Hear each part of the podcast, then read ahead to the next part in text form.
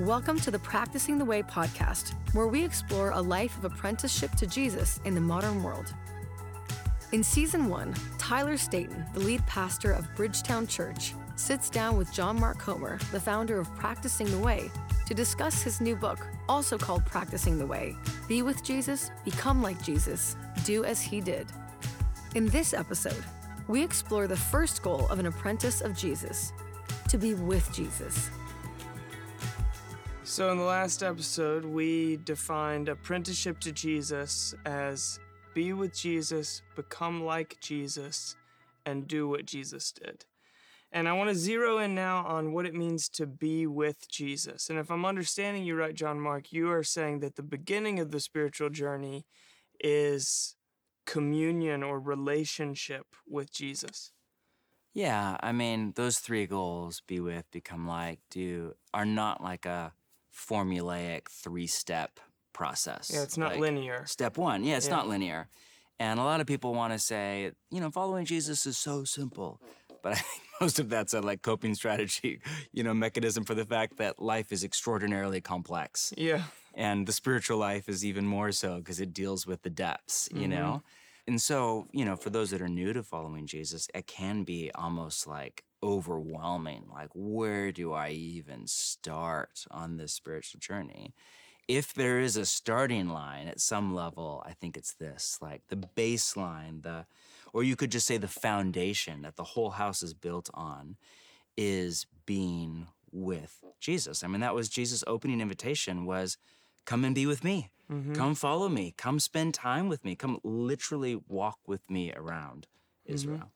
Yeah, so how do we do that? What does that mean? Yeah. Come and follow Jesus, uh, right? Someone is not going to literally do that. Jesus isn't walking around in the flesh today as he Yes. did for 33 years. So, what does it mean for us at this time in history to follow him as rabbi? I mean, yeah. So when he said that to Peter, I mean, it was not a word picture exactly. Peter literally dropped, Dropped his, his nets, nets yeah. and started to follow Jesus. But we don't, we can't like book a flight to Tel Aviv and go rent a car and go find Jesus out in the countryside and walk away from the car and just walk behind Jesus.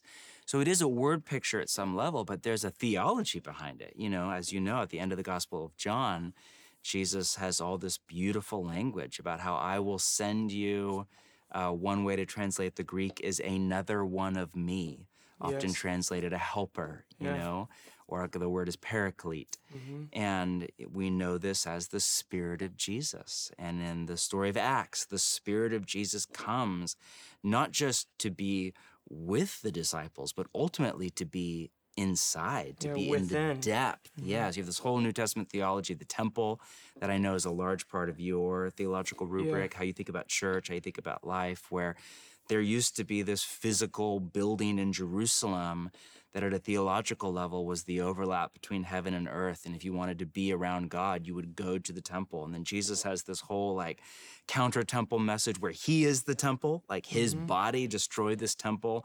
And in three days, you know, I will rebuild it, you know, referring to his death and resurrection. He tabernacled among He us. tabernacled This among us. 1. Like he, Jesus is the overlap between heaven and earth. And then it goes even farther in the New Testament where Paul writes that he calls both the church the temple of the Holy Spirit, and then he calls our body, like at an individual level. Right. Your body is the temple of the Holy Spirit, it's the dwelling place of God. And so there's all sorts of implications, like, you know, the the writers of spiritual formation key in on this idea that God is you know, what's the Augustine line from the fourth century? God was closer to me than I was to myself. Mm-hmm. God is deeper in us than we are in ourselves.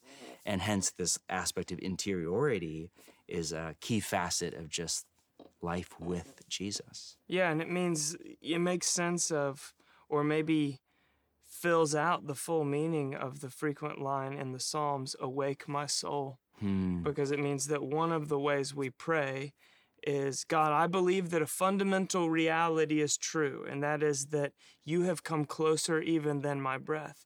But my awareness or attunement to that, eh, that union, that intimacy, is wavering Is- all yes. the time, right? And so one of my greatest prayers, and maybe my first prayer, is Awake help my- me, yeah, mm. help me get in touch with the deepest reality that is within, Within me. right now. Like, I think, you know, as most people know, both in Hebrew, where the word is ruach, and Greek, where the word is pneuma, the word for the spirit, for the spirit of Jesus, mm-hmm. uh, is normally translated spirit, but it's m- more often translated breath.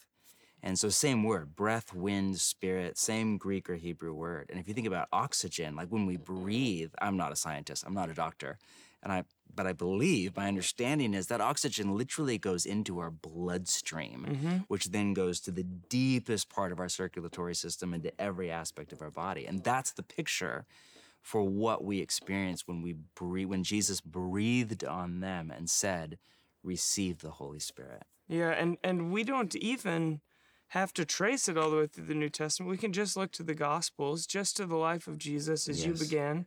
John 15, the last yes. night of Jesus' life, he famously has the vine and the branches conversation with his disciples, right? And he uses the word meno, which is translated abide or remain. Or make your home. Yeah. Yeah. So so Jesus is saying, make your home in me and I'm going to make my home in you. It's this mm-hmm. promise. And then he goes on to expound on that promise to say, and the Spirit is how I'm going to do this.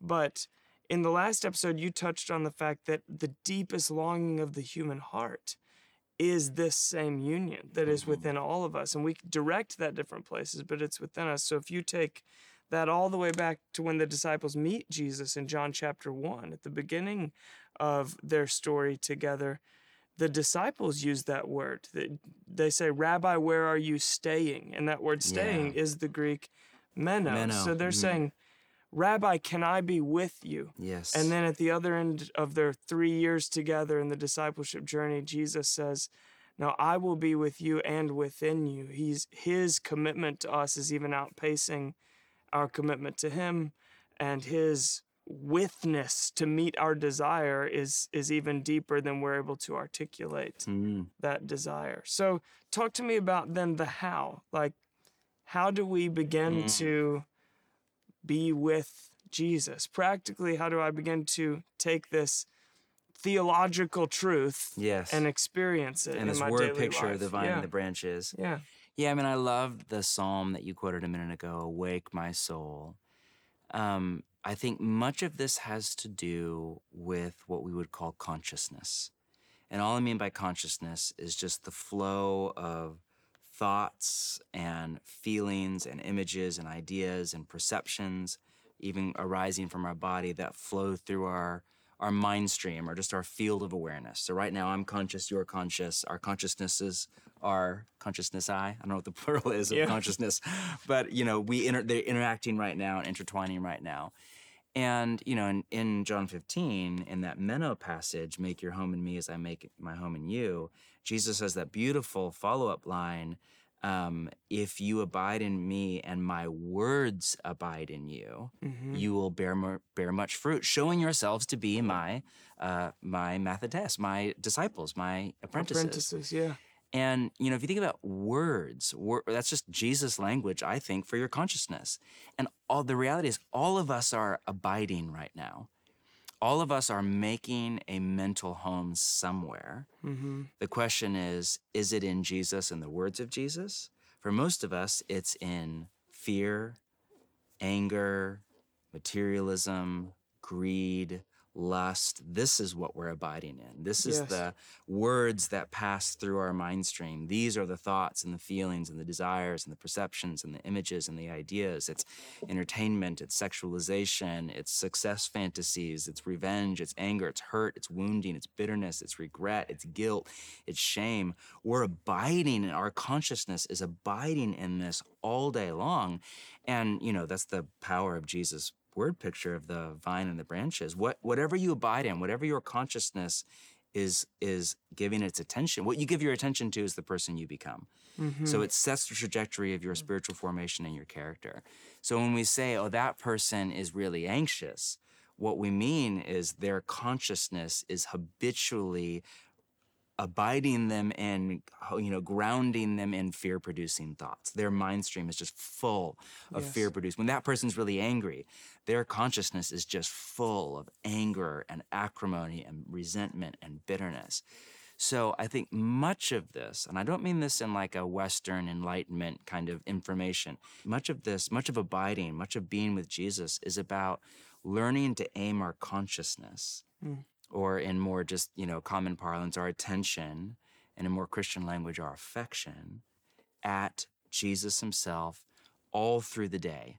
And this is where I think the modern science of neuroplasticity, you know, Hebb's law, neurons that fire, fire together, wire together, the basic idea, every time you think a thought, it's like digging a rut. It's like driving down a, right. you know, a dirt road in a truck. You do it once and there's just like some tire tracks. You do it a thousand times mm. and there's ruts in the road and you can't not drive in those ruts. Right. And that's a good thing that's or a, a bad thing, picture. depending on where the road goes. Mm-hmm. Our mind is like that. That's what neuroplasticity is like. So every time you think a thought, it's easier to think it again and harder to not think it again. And if it's a, whether it's a good thought or a bad thought, whether it's Jesus or sexualization or shame or regret or anger, I can't believe she did this to me. Doesn't matter what the thought is. Every time you think it, it's easier to think it again and harder to not think it. And so, you know, the modern science of neuroplasticity and Paul's whole theology in the New Testament of the renewal of the mind. I mean, Paul's like one sentence summary of spiritual formation is do not be conformed to the pattern of this world, but be transformed. How? By the renewing of your mind. So I think this idea of the renewing of our mind, learning to aim our consciousness at Jesus, his word, his person, his beauty, his goodness all through the day is, I, I think, at the core of what abiding means. And I'm not saying that I think abiding is just a cognitive thing or just a mm-hmm. mind thing. I think there's a deeper relational communion with God where there's a part of you beyond thoughts beyond feelings, beyond your body's perceptions, where you commune with God at an even deeper level. I'm just saying, I think much of the beginning is what we do with our consciousness. There's so much you've just said that I want to talk more about. Um, but but maybe we can start here. Um, something I'm discovering uh, as a praying person is I think we often think about the reward of a life of prayer as being answered prayers, right? That those are the stories that we celebrate. Um, I prayed for this and saw God do this. And that does happen sometimes. Like God is a miracle working God. Um, God always offers us His presence, even when He doesn't offer us His power. And there's some mystery there that we'll never entirely be able to untangle. But the longer that we follow Him, I think the more comfortable we get living within the mm. mystery of His divine wisdom. But something that I've been discovering, for, for example, yesterday was a Sunday. On Sundays, I treat myself to a cup of coffee it's it's a long day. Let's be honest. You treat yourself to a cup of coffee more often than that. Yes, yes, but out. I treat myself to a cup of coffee out. And I in usually in make Portland. That's like an eight dollar. Yeah, I usually make coffee at home, but I think it's a long day. It's probably good for me to be unreasonably caffeinated, mm-hmm. you know. Mm-hmm. And I got to Heart Coffee on Burnside, and I'm standing in line, and you know, what does everyone do when they stand in line? Yes. They pull out a screen, pull out a screen. and they're they're looking at their screen. And that's because most people when their mind is idle, it goes to negative places. Yeah, right? that's that's Csikszentmihalyi, who did all the psychology mm-hmm. work around flow. His summary of all the data is the unaided mind tends toward chaos. Yes. So if you don't have something to focus on, your mind will just go into fear, anger, regret, rumination, shame, chaos. Right. So most people, depending on your personality, your mind will leap to the future or yep. leap to the past, and it will almost always um, rob you of the present moment. Mm-hmm. But in but in addition to it, it will almost always leap to something negative. Right. Yes. It will leap to oh my goodness, I have that presentation I need to prepare for. I haven't even started yet. Or leap to. Or the presentation went so badly yesterday. Right, what was exactly. I thinking? They must all think I'm an idiot. Exactly. And so what we do is we distract ourselves from those negative thoughts by directing them to the one medium we have that we know perpetuates negative thoughts. Mm-hmm. It's like someone lost on an island dying of thirst, guzzling down salt water it feels like it's helping, but, but it it's, makes it's actually destroying me. Mm-hmm. And and so there's three points in my life that I think I see where I'm abiding. There's the first thoughts that pass through my mind when I wake up, Yeah. the last thoughts that pass through my mind as I'm drifting off, and what happens in those random moments, like when I'm standing in line at Heart The blank space. and my mind can wander. You're f- you're there at a meeting early. You come to the red light. All of a sudden, you have a moment. There's two observations I want to make about this. One is that my discovery is that over the course of time and prayer, my mind resets more and more often to Jesus Mm-hmm. and to the fruit of the Spirit. And I'm nowhere near perfect. yeah. However, I've noticed how m- much more comfortable I am just with quiet or just with waiting. And I've noticed how much more at peace that I am. And so I've begun to realize oh, the reward of prayer is meno, Yeah. it's abiding. It is, as I've gone about this relationship to God, it is becoming my way of being and my life source. Mhm. So I don't need to distract myself away from negative thoughts. They're not owning me as much anymore. Hmm. But but the other And that's a slow process because that's been my very experience slow too. I- years. I would say on one end, I'm a thousand miles away from where the inner peace I desire. And on the other end, I'm a thousand miles from where I started. And genuinely, in those moments of blank space, my mind often goes back to God, hmm you know, and then it goes back to worry in the future and the past. But that is a slow process, though. Most definitely. But and the other thing I've noticed is, you know, those random moments of blank space in the day, we can't be super intentional about always, but we can be really intentional about our first and last thoughts. And I am. Like I have practices to guard Yes. what I will and won't engage first in the morning and at night. And so the the words that we use for that, like the common terminology, is habit, right? Yes. I've created habits around the direction of my attention and affection, first thing and last thing in the day, and that's producing change in me over time. And in your book, you talk about turning God into a habit. And I wonder if mm-hmm. you'd share a little bit about the how of abiding as it relates to our habits. Yeah, and I, and I don't mean that as God is just some mental exercise we want to practice. God is a relational presence, not just around us, but within us. Mm-hmm. I mean that, yeah, neuroplasticity, renewal of the mind, discipleship to Jesus, there is a, a role and a responsibility. Like the greatest, you know, Viktor Frankl said the, the greatest freedom that a human being has is what we do with our mind. Hmm. And mind, not meaning our brain synapses, but our, our attention, like where we aim our consciousness. That's the great, no one can take that freedom from you, really. No circumstances, no loss of your past or your present or your future. Right. He was saying that from a concentration. Yeah, he said that from a concentration camp, you know? And he defined character as basically what happens between what he called stimulus and response. Something comes into your field awareness and the ability to pause before you react or respond, which is all about consciousness. It's all about where does my mind go? What do I bite in? Like, what do I meno in, you Mhm. know? So, what I mean by turning God into a habit is like all of the mystics, all the contemplatives, all the saints and sages of the best of the Christian tradition use this, like a lot of them full on use the word habit. I'm thinking of Thomas Kelly or A.W. Tozer or Dallas Willard. All of them use this idea of like mental habits must be formed, you Mhm. know? And you mentioned like sunrise and sunset, falling asleep, waking. I know just enough science to be dangerous but my you know layperson's grasp is that there's some neurobiological mechanisms in the brain that make the last thing we do with our mind before sleep and the first thing we do upon waking disproportionate in their effect on our neural construction and like the kind of mind that we develop the kind of attention capacities we develop or don't. Hmm. You know Johann Hari british journalist wrote that book stolen focus one of my favorite mm-hmm. books of the year and he has the updated stat on you know how many people sleep next to their smartphone and i think it's up to like 87% now or something like that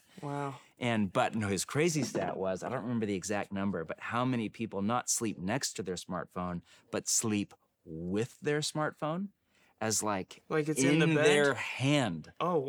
like in bed in their hand and it wasn't like 2% it was like a shocking number in the study it's like the adult stuffed animal. and I think what people are trying to do is they're trying to escape the unaided mind tends toward chaos. Hmm. They're trying to outsource the curation of their consciousness to someone or something else. That's what most of TV is, most of entertainment is, most of social media is. Trying to escape our feelings of fear, shame, inadequacy, worry, guilt, anger. And it just doesn't work. As you said, it makes a bad problem worse. So I think not the summary of the spiritual life, but a key facet of apprenticeship to Jesus is intentionally learning to curate our consciousness. This is why scripture has always played such a vital role in all Christian spirituality. Like yes. it's why a lot like a lot of people like myself that struggle with negative rumination of a very, you know, active mind to a fault. Um, love reading. You and I both love novels Mhm. because reading is a way to focus your mind not on fear mongering or whatever, but on something good and beautiful and true. It brings your mind into flow. And that's the best moments of contemplative prayer. Bring your mind into flow around God, around the fruit of the Spirit, around the presence of the Trinity deep within you, you know? So I think it is learning to curate our consciousness in such a way that we look at that's what contemplation is. We look at Jesus. And then the whole beauty of that is whatever you look at, you become. Those mirror neurons start to do their thing. So if you look at the news constantly, you look at TikTok constantly, you look at you know your bank account constantly it's going to form you into a person who is a parody of all of those realities Mhm. you look at the trinity constantly you look at jesus constantly it's going to form you into a person who is loving joyful peaceful patient kind gentle faithful and so on Mm. slowly there's the giant disclaimer Yeah, slowly. And you use the word contemplation, which I want to ask you more about in just a second. But I think it's um, maybe an important thing to just throw in there is Charles Duhigg, who wrote the book The Power Yes. of Habit, that's really helpful. He talks about creating new habit as cue, routine, reward. Yeah, his, basic, his basic case, Rice, is you can't end habits, you just can replace them. Yeah, and so there's a cue, like a Mhm. negative rumination, for Yep. instance, and then you begin a new routine in response to that than the one that you currently have. And then the reward begins to solidify the benefit of the Mm. routine. But of course, the things that are the best for us, the rewards come slowly, Yes. right? Like exercise. Uh, if you don't regularly exercise, the, it takes a while before you begin to experience the reward of exercise. And for a while, still way quicker than like parenting Sure. or relationships, you know, Yeah, the most beautiful things in life, are slow. the rewards are a slow drip, yeah. but they are profoundly rewarding when they Mhm. begin to and come. more satisfying. And so, as anyone begins to try to cultivate this life of abiding, we must be patient with the rewards, but sure that they are coming and know that when they are coming, they are so much more satisfying than Mm. the rewards that are easily accessible and come quickly.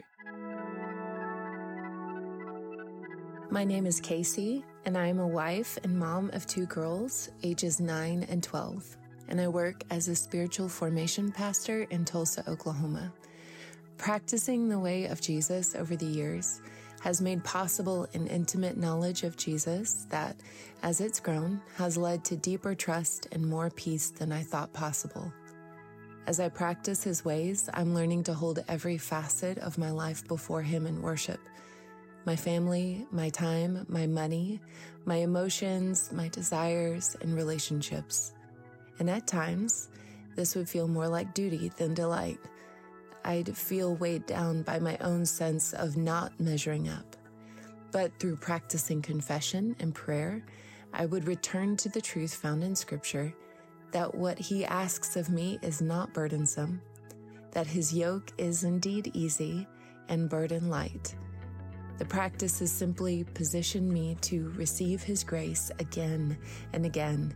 And over time, I've personally experienced that the invitation to follow Him leads to my good, even when it doesn't make sense or it's uncomfortable in the moment.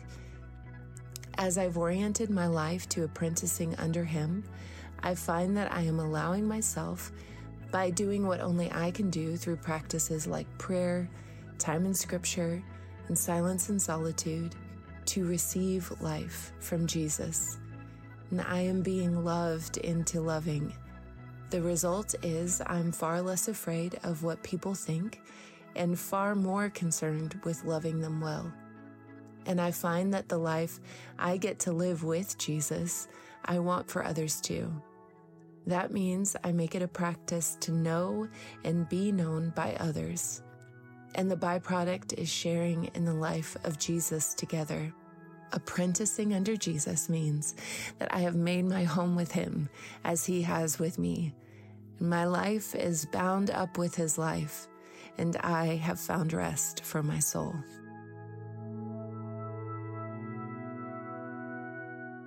So, talk to me about contemplative prayer, which you mentioned just a moment ago, which I think is is the practice of Yeah. abiding. Um, in the book, I quote the Presbyterian spiritual director Marjorie Thompson, who tells this beautiful story about, I think from the 19th century, about this elderly peasant coming into this Catholic chapel every day and just sitting there in the quiet for hours on end. And at one point, the priest goes to him and basically says, "What? What are you doing here all of the time? You're a farmer. What are you doing here?" Yeah. And this elderly farmer uh, has this beautiful line I look at him, he looks at me, and we are happy. Hmm. That's contemplative prayer. Hmm. It is looking at God, looking at you in love. So um, there's a type of prayer that is very word based, that is petition based, that's good. Like Jesus mm-hmm. called to asking, and it's central to Jesus' teaching. Like probably Sure. the dominant theme in Jesus' teaching on prayer is ask. You have not because you ask not. It's often where we learn to pray first. Exactly. That's where children, you know, often mm-hmm. begin in their early verbal years. Mom, dad, I need this, I need that. But there is a deeper type of prayer, in a sense, or another type of prayer that at some level goes beyond words and even beyond feelings at some point to just looking at God. And it's really hard to put into words because how do you look at a Trinity that your eyes can't see? but there is a you know the west has been i think deeply confused in you know in sciency language it has prioritized explicit knowledge that comes through our fine senses and our you know prefrontal cortex and our cognitive reasoning. It's linear it's fact based it's rational and it has devalued or completely written off implicit knowledge, which all human beings have, like that gut sense that something's not right about that person, hmm. or that gut sense I need to I need to call my wife right now. I feel like is everything okay? And you you know like there's just this deep knowing in the belly almost mm-hmm. That is just as real, but it doesn't fit the Western paradigms of you know rationality. And I think that's a that's an undeveloped part of the human person that we have to tap into in our relationship with God because we're looking at something that our eyes can't see hmm. and our mind can imagine, but there's a deeper part of us that can see this, you know, what Martin Laird called an ocean of light. This just uh, Saint, August, Saint Ignatius called God love loving. And like that can see love loving us um, the Father and the Son and the Holy Spirit pouring out their love through Christ by the Spirit into the depth of our being. So as you look at that, which is mostly just to an outsider would look like sitting on the floor of my house with a cup of coffee, breathing slowly, and just with my eyes closed or staring off into the distance, doing nothing. It would look like Yeah. just sitting on the floor.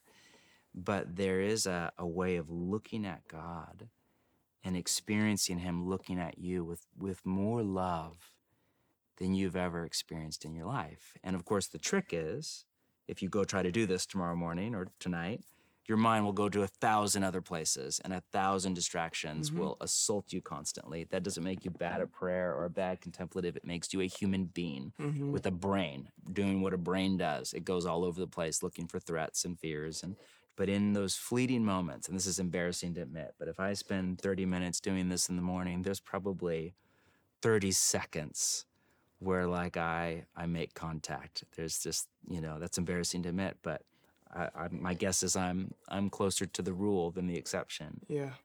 But those 30 seconds are always the best 30 seconds of my whole day. Yeah. I mean, there's just I have a lot of good moments, But there's nothing like those fleeting moments. And it may be longer than that, it may be shorter, but those moments of just the interchange of love. I, I don't know anything better in all of human existence. Yeah, I agree. I want to wrap up by asking you how you do that. Mm. But I think it's important to acknowledge for people who, because most people pray within the tradition that they come from. Some people have come from a tradition Yep. that really prizes contemplative prayer. Other people will have never really heard of that kind Yeah, of prayer. I did not grow up in that. Neither did I. I read three chapters of the Bible every morning, and then I had a list of things I asked God for, and that was my. and I life. still spend time with God that Yeah. way, and I pray contemplatively. And Mhm. so I think it's important just to acknowledge the fact that the other forms of prayer that we learn are equally valid and important. They're colors on the color palette of being with Jesus, and yet all of them are expiring, right? When when we are in eternity with him, we will no longer be interceding. Yeah, We will no longer be asking for things. We will no, we will be loving. yeah, loving him and experiencing his love for us Mhm. forever. And contemplative prayer is just practicing eternity. Yeah. So how do you do it, John Mark? Well, I don't know that it's something you do. I mean, gosh, this is going to sound so underwhelming. I wake up in the morning. I, I find first thing in the morning upon waking, just the way my consciousness is wired to be the most conducive time for me. There's different chronotypes, different all that stuff, but that's the best time for me. Um, a key kind of digital discipline for me is I don't sleep with my phone in the same room and I don't touch my phone until after prayer. Mm-hmm. So I'll normally make a cup of coffee or whatever. I try to get up before my family. And I like to do a few things with my body. Like I have a little weird ritual. I step outside and I have this rock in my front yard that I put right where it's kind of facing east to the sunrise. And I try to get up to watch the sunrise. And I go barefoot on the rock. And, you know, there's a scientific word for this called grounding. And it does something to kind of calm your nervous system, center you and then I'll normally sit down and I'll do some breathing. And again, I'm not it's not technique. I'm just trying to get myself Trying to become present. Yeah, I'm an embodied person, so I'm trying to get myself present to just my body in order to become present to the moment, in order to become present to God. Hmm. And um, and I'm not trying to do that out of my body, but in and through my body. So I'll just do a couple of those things. I'll I'll sit on the floor, not on a couch. I'll have a little bit of coffee. I'll take some deep breaths. I'll stand on a rock for a minute. And I'll basically just welcome the Holy Spirit. I normally, uh, this is may not be helpful, but I like to kind of start with a mental picture of God. So I had this one moment in Cape Town, South Africa, on a sabbatical a year ago, where if you've ever been there, there's these beautiful kind of mountains. They're called the Twelve Apostles and we were staying at this spot and i just saw every morning like the coastal fog would pour over the side right as the sun was rising and shining through it Wow. and it's this just gorgeous image of these you know south african cape mountains and this like mist coming over them and the sunrise coming it's just a beautiful image that i felt i know that was not god that was god's handiwork but it feels like such a beautiful physical symbol for the love of the trinity coming toward me Hmm. and I'll often just bring that memory to mind and let that kind of guide my mind toward God. And so some people use a prayer word or a prayer phrase or a prayer picture. Some people use a, a rosary or a bracelet or a candle. And again, you're just you're just trying to focus your consciousness on something you can't see. And then, and this may sound so overwhelming, underwhelming, but I just sit there and I breathe and I just welcome the Holy Spirit and I just love God loving me. And that's, I don't know how to put that into words. It's, a, it's like a direction of the heart. The author of uh, The Cloud of Unknowing, a 14th century work on contemplative prayer, called it shooting arrows of love at heaven. you know, everybody's just trying to find an analogy for like, Yeah. It's like sending these little love arrows up to God, and re- uh, you're just we're just trying to find language, metaphors, for something that I think is beyond language and beyond metaphors. It's this spirit to spirit. You know, Saint John of the Cross called it silent love, and I just sit there in silent love, and my mind is normally there for about two seconds, and then goes, "Do I need to do this?" or I want to say this, or what's that, or what's so and so going to think of me. And then the key is just to learn, you know, similar to mindfulness and other things, to just bring your attention back. And some, for me, I'll come back to that image or I'll come back to my breath and just not beat myself up about it, but mm-hmm. just that's what the mind does. The mind gets distracted. But what my heart wants is to come back to God. Mm-hmm. What about you? I mean, you and I share, I think, uh, a deep desire for the contemplative, for prayer, but have very different personality types. Yeah. I, I could offer a couple of things from my practice just really briefly. A lot of it's the same, but I sit on my front porch outside. I also don't engage my phone and notifications, things like that, prior to prayer, uh, just to guard my first thoughts. And I set a timer and hold my hands open so mm. that I don't need to know how long has yes. gone. Or sometimes, sometimes the work is just remaining still, even though nothing amazing is happening. And sometimes I feel almost like I get interrupted by that timer because I'm lost in like wonder and praise yes. in a beautiful moment. But when I begin to pray in words every day, like when that time ends, and I use a phrase to anchor me to come back to. Mm. My phrase is simply Holy Spirit. Mm. And so I'll say that each time my mind's wandering, I'll just whisper, Holy Spirit. And I'll, I'll remain postured with my feet on the ground and my hands open, sitting in this chair with a little candle next to me and a cup of unreasonably good coffee. and then I, um, I, when I open scripture, I, I read a psalm and another passage of scripture, and then I walk to pray in response to scripture. And the first words of my prayer are always, Jesus, today I hear you talking to me about.